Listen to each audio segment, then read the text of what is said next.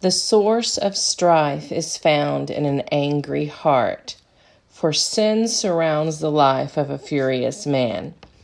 That's today's bold truth coming from Proverbs 29 22 in the Passion Translation.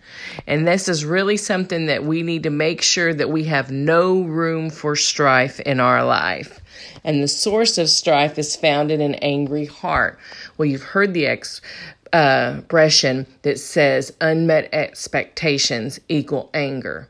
So if you're not expressing your expectations, don't choose anger. Choose to say your words, say your piece, let your friends or your family or your partner know exactly what it is you're needing.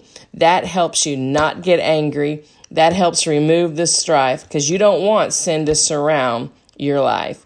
Have a blessed day. Ring the bell, subscribe to us, share us with your friends and family, and come connect with us on social media. We're on Instagram, Facebook, and Twitter. You need some more encouragement? Hop on over to our YouTube channel, Restored Ministries. We have lots of bits of real and raw encouragement there for you.